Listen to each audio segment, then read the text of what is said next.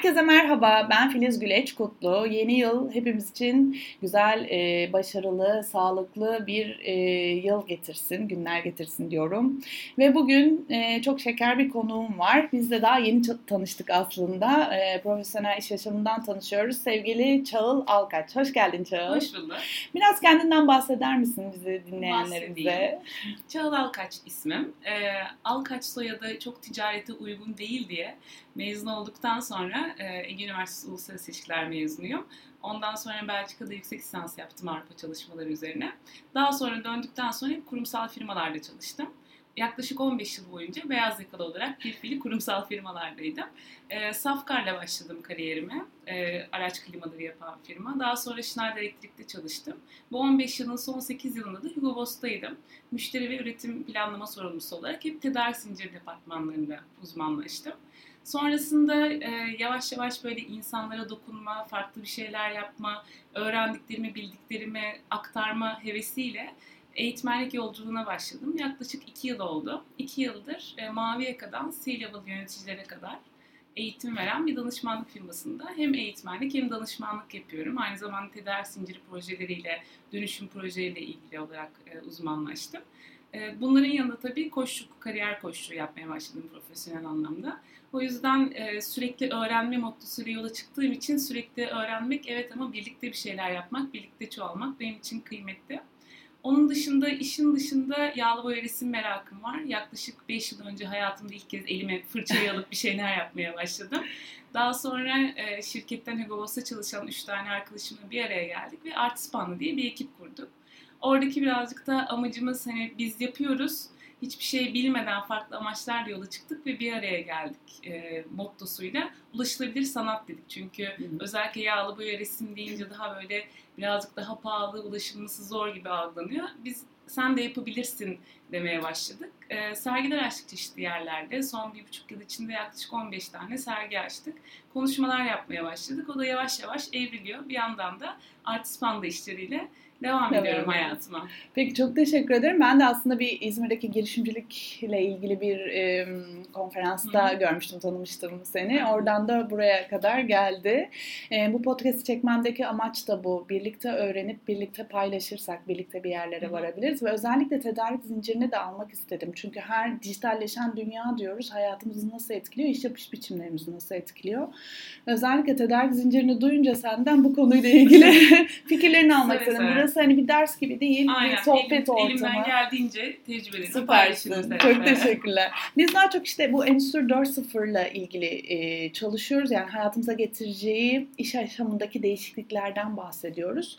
Temel amacı aslında Endüstri 4.0'ın verimlilikleri arttırmak, yüksek performansa sahip olmak, işte stratejik üstünlük elde etmek vesaire. Ama artık tabii Türkiye'de e, her meslekte olduğu gibi bu böyle marka moda bir söylem haline gelmeye başladı. E, geçenlerde bir e, danışmanla da sohbet ediyorduk. Ya Filiz Hanım bana gelip bize Endüstri 4.0'ı kur diyorlar daha ne olduğunu bilmiyorlar diye. Hepimizin aynı sıkıntıları var aslında. Tedarik zincirinde de ne canım biz zaten aynı şeyleri yapıyorduk diyorlar. Böyle bir paket hani buyurun evet. şimdi tedarik zinciri 4.0 oldu, Endüstri 4.0 oldu gibi bir algı var. Böyle yani. bir algı var. Bunu değiştirmemiz gerekiyor. Yani bunun temelinde altında bazı mindsetler var. Sana öncelikle buradan sormak istiyorum. Buradan başlamak istiyorum istiyorum. E, tedarik zinciri dediğimiz sistemin temel olmazsa olmazı nedir sence? Yani Endüstri 4.0'a geçiş için temelde hangi mindsetlerin zaten var olması gerekiyor? Bu, bu çok önemli Hı-hı. bir şey. Hangi sistemin üzerine Endüstri 4.0 içerisinde dijital bir tedarik zinciri kurabiliriz. Güzel, çok güzel bir soru. Şimdi önce aslında biraz tedarik zincirinin ne olduğunu tam tanımlamak gerekiyor. Çünkü tedarik zinciri deyince lojistik kavramından kurtulamadı tedarik zinciri. Herkes böyle tedarik zincirine ha lojistikçisin yani diyen çok oldu bana geçtiğimiz yıllarda. O yüzden e, ben Global Tedarik Forumu'nun, Uluslararası Global Tedarik Forumu'nun e, tanımını getirdim. Aa, o en güzel şekilde anlatıyor aslında. Aha. Şöyle diyorlar, müşteri ve diğer paydaşlar için değer katan ürünlere hizmetleri ve bilgiyi sağlayan ilk tedarikçiden son kullanıcıya kadar olan işletmelerin anahtar süreçlerin entegrasyonu.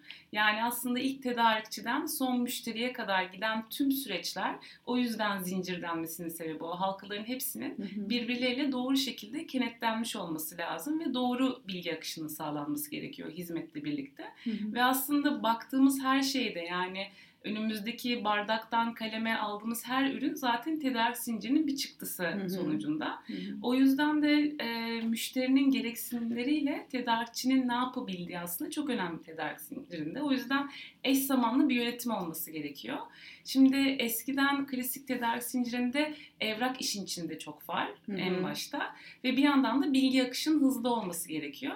O yüzden dijitalleşme aslında tedarik zincirini en çok etkileyen alanlardan biri. Yani Endüstri 4.0'da tedarik zincirinin dijitalleşmemesinden bahsedemeyiz. Yani hala evrakla bir şeyleri al ver sisteminden çıkmak gerekiyor. O çok önemli bir şey.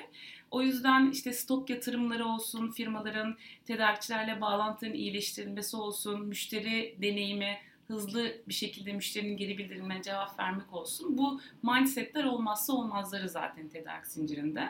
Ve e, özellikle günümüzde baktığımızda eskiden nasıldı? Mağazada olanı biz gidip alıyorduk ama artık müşteri öyle bir konuma geldi ki bilinçlendiği için kişiselleştirilmiş bir deneyim istiyor kendinde. Aynen öyle. O yüzden en basitinden bir mağazaya gidip bir şey alacağınız zaman bile ya dur bakalım başka nerede varmış, fiyatı ne kadarmış diye hemen cep telefonuna sarılıyoruz. Evet, evet, evet. Hatta bir tık daha ötesi çoğu şeyi internetten satın alıyoruz artık. Kesinlikle. Bir ürün alacaksak işte eşe dosta sormak değil de internete girdiğinizde bütün forumlar her yerde zaten fazlasıyla bilgi var. Önemli olan işte bu bilgiye ulaşmak evet ama bu bilgiyle ne yaptığınız da çok önemli. Ondan tedarik zinciri ve dijitalleşme tamamıyla e, omuz omuza gitmesi gereken, içe gitmesi gereken bir süreç haline geldi diyebilirim. Burada işte müşteri, e, ya Endüstri 4.0 4.0 diyorlar ama gerçekten müşteri çok önemli. E, zaten çıkış noktası da bu. Hı-hı. Yani müşterinin taleplerini en hızlı bir şekilde, en az maliyetle ve onlara özelleştirilmiş ürünleri sunabilme mevzusundan çıkıyor. Evet Dijitalleşme çok önemli dedin. Ee, burada o zaman sana biraz bilişim teknolojilerini Hı-hı. sormak istedim. Hı-hı. Yani hani yenilikçi bilişim teknolojileri var. Birçok şeyden bahsediyoruz.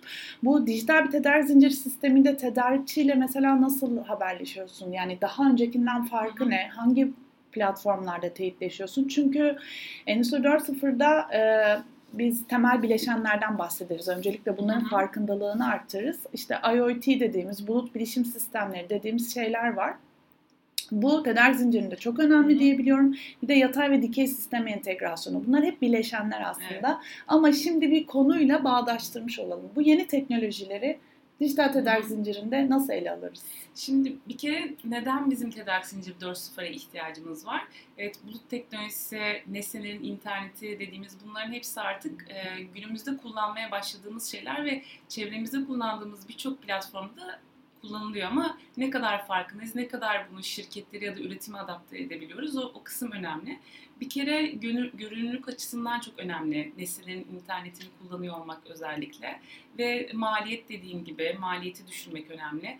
Atik olmak dediğimiz yani çevik olmak, ciddi bir önem kazandı. Çünkü hızla yarışıyoruz, rekabet Hı-hı. ediyoruz. Artık müşterinin beklemeye ya da bir şey dair problem oldu ben size döneyim gibi bir tahammülü kalmadı. Kesinlikle. Hemen hop başka bir e, evet. rakip firmaya gitmesi çok muhtemel. Evet. Ve daha düşük operasyon maliyetleri var tabii ki de. Hı hı. Aynı zamanda ürünlerin izlenmesi bir yerden çıktığında yani üretimden çıktığı andan itibaren son müşteriye kadar gittiği süreçte stok tutulması, müşterinin beklentilerinin ne olduğu anlaşılması açısından ciddi bir analiz sağlıyor bir anlamda da.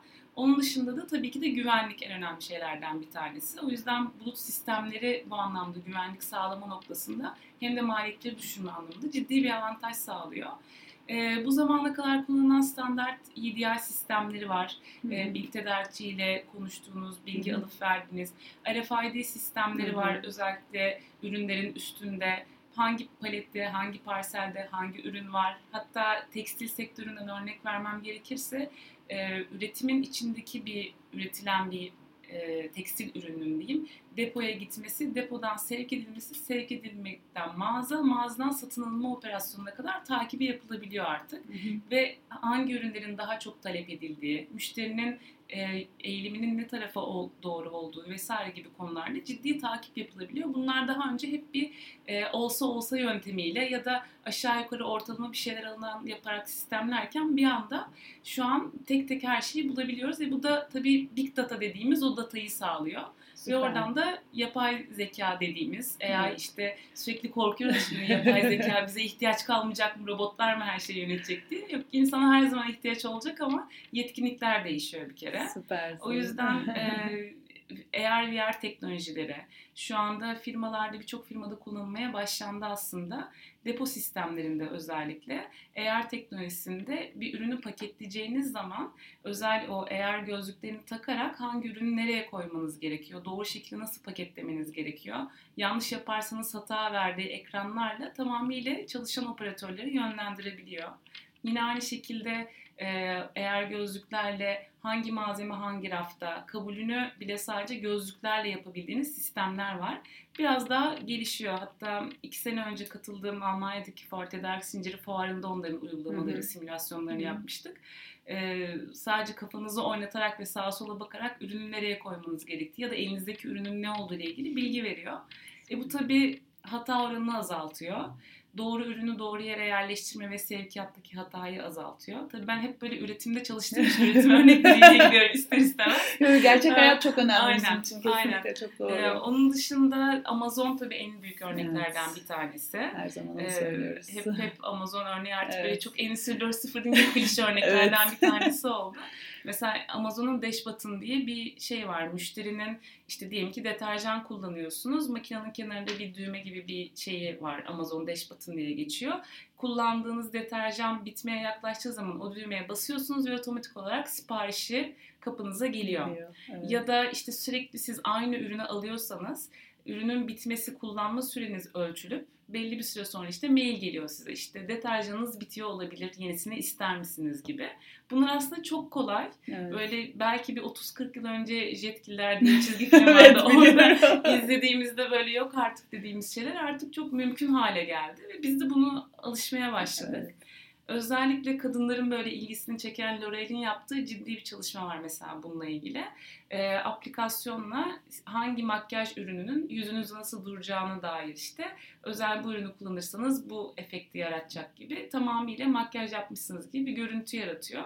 Ve işte ben şey diyorum bu YouTube'da işte kanalıma hoş geldiniz şeyleri var ya makyaj şeyleri yavaş yavaş sona Başlıyor. gelecek mi acaba diye bir düşünce. Çünkü Doğru.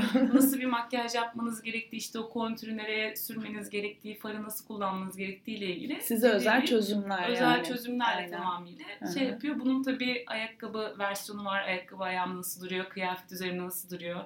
Ki ben çok üşenirim mağazaya gidip böyle sürekli üst baş denemeyi bir gördüğümü alayım diyeyim. Tam benlik bir iş yani. yani bundan sonra fotoğrafı çekip işte bu elbise de böyle duruyormuş bende diyeceğimiz noktalara evet. geldik. Uygulamalar evet. başladı. Hani çok evet. hayal değil, değil aslında. çok uzak değil. Evet evet. Söylediğim şey buydu. Ee, onun dışında mesela e, Levi's'ın yine tekstilden gideceğim bir örneği var. Özellikle yıkama, taşlama konusunda hep bir de çok konuşuluyor kimyasalların çok kullanılması, evet. orada çalışan insanların ciddi olarak bir işte sağlık problemi yaşaması vesaire. E, Felix diye bir proje yaptı 2018 yılında Levi's. Artık taşlama operasyonu tamamıyla işte bulut teknolojisi ve eğer e, sistemi kullanılarak tasarımcılar tarafından kutun son hali belirleniyor ve küçük böyle küp bir yer düşünün. Oraya kutu takıyorsunuz. Ondan sonra 90 saniye içinde kottaki bütün taşlama ve işte yıkama işlemleri yapılıyor normal şartlarda 2-3 saatte e, 2 tane ya da 3 tane kod taşlanıp yapılabilirken 90 saniyeye düşürdüler buna. Hmm. Şimdi öyle olunca tabii müşteri deneyimine göre yani müşterinin talebine göre ürünler üretiliyor ve e, ürün yaşam döngüsü dediğimiz şey ciddi kısaldı. Özellikle tekstilde sezonlar çok uzundur. Genelde bir şey e, aşağı yukarı bir yıla yakın sürer. Yani o tasarımcının tasarladıktan sonra müşteriye ulaşması ciddi anlamda sezonlar kısaldı. Evet. Çünkü artık fast fashion dediğimiz işte yeni jenerasyon özellikle kullan at hemen farklı olsun, evladilik olmasın yani güzelse alayım eskiyene kadar giyerim mantı olduğu için o ciddi bir yenilik şu anda. hem e, çevreye de duyarlı. Çünkü hep işte sürdürülebilirlik, çok önemli. Sürdürülebilirlik, yeşil tedarik evet, zincirinden evet, bahsediyoruz. Evet, evet. Bu örnekler aslında şu anda e, ciddi fark yaratan ama hayatımıza bir şekilde entegre olup çok da normalize, çok yakın dönemde normalize edeceğimiz şeyler diyebilirim. Tam olarak bunu söylemek istiyorum. Harika örnekler, teşekkürler. Hayatımızın her anını ve her yerini etkiliyor. O yüzden farkındalığımız yüksek olmalı. Şey örneği verdin işte eğer gözlükleriyle işte hangi ürünü nereye koyacağı belirleniyor diyor. O yüzden hem beyaz yakalı hem mavi yakalı. Hı-hı. Hepimizin bunları kullanabilme becerilerimizi arttırmamız gerekiyor. Yaşam boyu öğrenme derken bunlardan bahsediyoruz aslında. Yani onu deneyimlemek bile bir öğrenme yöntemidir. Kaçışımız yok. Bunu hayata geçirmeliyiz ve biraz da yetkinliklerden bahsettin. Özellikle risk training olarak bizim yapmak istediğimiz Hı-hı. bu yetkinlikleri arttırmak. Bu da işte deneyim, bilgi ve becerinin hepsini Hı-hı. bir araya getirmekle alakalı. O yüzden Hemen buradan biraz yetkinliklere Hı-hı. değinmek istiyorum. Daha önceki bir önceki e, podcast'imizde biraz Agile ve Scrum'dan bahsetmiştik sevgili İlke ile çektiğimiz podcast'imizde. Ve sen de çevik olmaktan bahsettin. Yani çeviklik çeviklik diyoruz ne olduğunu çok da örnekledin ama biraz daha yetkinlik üzerinden örneklerle gidersek Agile tedarik zincirinde nerede? Scrum modeli nerede? Ya da başka hangi yetkinlikleri olmalı ya da arttırmalı kişiler ne önerirsin? Şimdi e, hep böyle söylediğim şey eğitimlerde özellikle derinlemesine uzmanlık çok önemli. Şimdi biz hep e, işte bizim yaş grubu insanlar her şeyi bilelim biraz biraz bilelim. Ben onu birazcık ordör tabağına benzetiyorum. Karnın doymuyor bir çeşit bir şeyler yiyorsun ama ne yediğini de tam bilmiyorsun. O yüzden biraz ana yemek gibi olmak gerekiyor. E, güçlü olan kas neyse yani yetkinlikler neyse o yetkinliklerin üzerine gidip o kası daha da geliştirmek gerekiyor biz hep geçmişte iş hayatına başladığımdan beri hep şunu duymuştu. Zayıf olduğun özellikler buralar, buraları geliştir. Hayır artık sistem evet. öyle işlemiyor. Sistem evet. güçlü olduğun yer neresiyse onu geliştirmeye devam et. Tamam öbür tarafı da çalıştır ama oraya öbürüyle eşit yapacağım diye uğraşırken elinde olan yetkinliği kaybetme. O yüzden derinlemesine uzmanlık hani benim için en önemli şeylerden bir tanesi. Ve e, şimdi bu kadar çok işte Endüstri 4.0'da robotlaşmadan, teknolojilerden bahsediyoruz ama insan odaklılık en önemli şeylerden bir tanesi. Bunu atlamamamız gerekiyor. Çünkü o işi yapacak olan da, dönüştürecek olan da insan. insan hem evet. mavi yaka, hem beyaz yaka, hem işte üst yönetimde mutlaka teknik olduğu kadar davranışa yönelik de bir eğitimler verilmesi gerekiyor. Özellikle araştırmalar diyor ki 2020 yılında yani girdiğimiz yıl itibariyle çalışanların %50'si Y kuşağı olacak.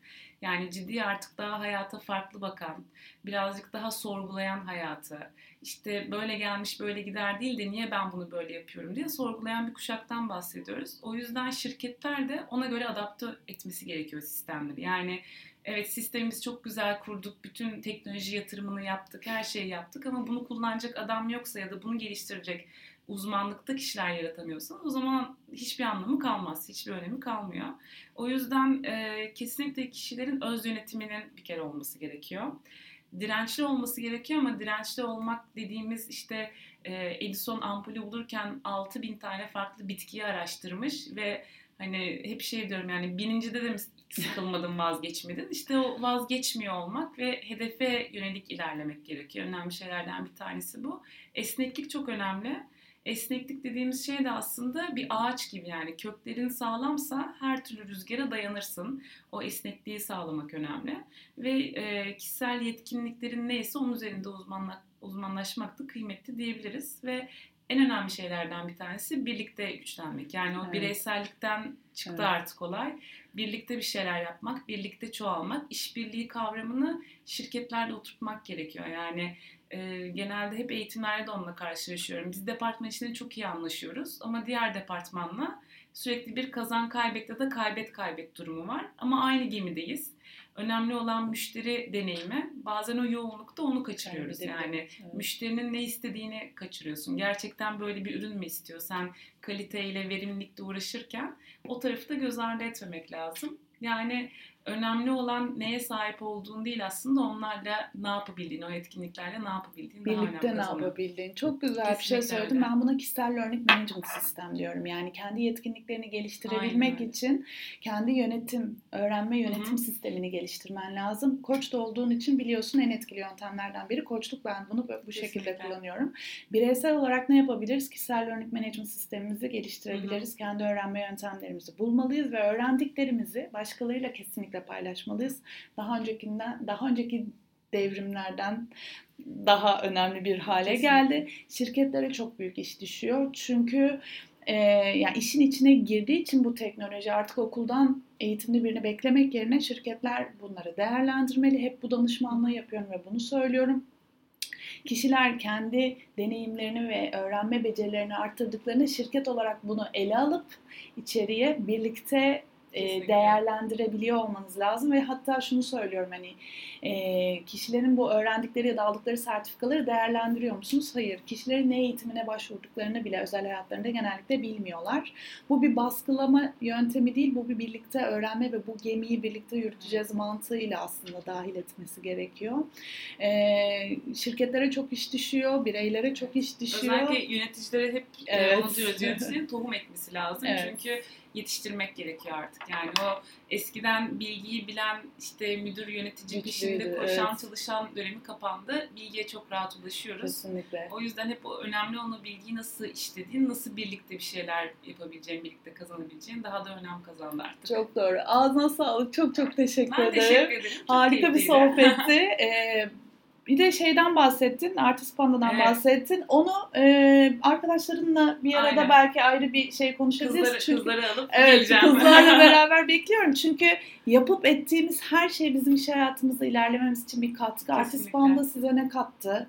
Ee, başkalarına ne katabilir? Bu, bunları biraz konuşmak lazım çünkü ben dinlemiştim daha Tamam. önce. Bunu paylaşmamız Tamam, gerekiyor. seve. Ne Son olarak kapatırken söylemek istediğin, eklemek istediğin bir şey var mı? Valla çok teşekkür ederim böyle fırsat verdiğin için her şeyden önemlisi. Dediğim gibi sürekli öğrenmenin yanında bunu aktarmak, paylaşmak da benim hayattaki en önemli değerlerimden bir tanesi. Bu vesileyle böyle bir fırsat yarattığın için teşekkür ederim. Geldiğin için ben teşekkür ederim. Görüşmek üzere. Kendinize iyi bakın. Bay bay.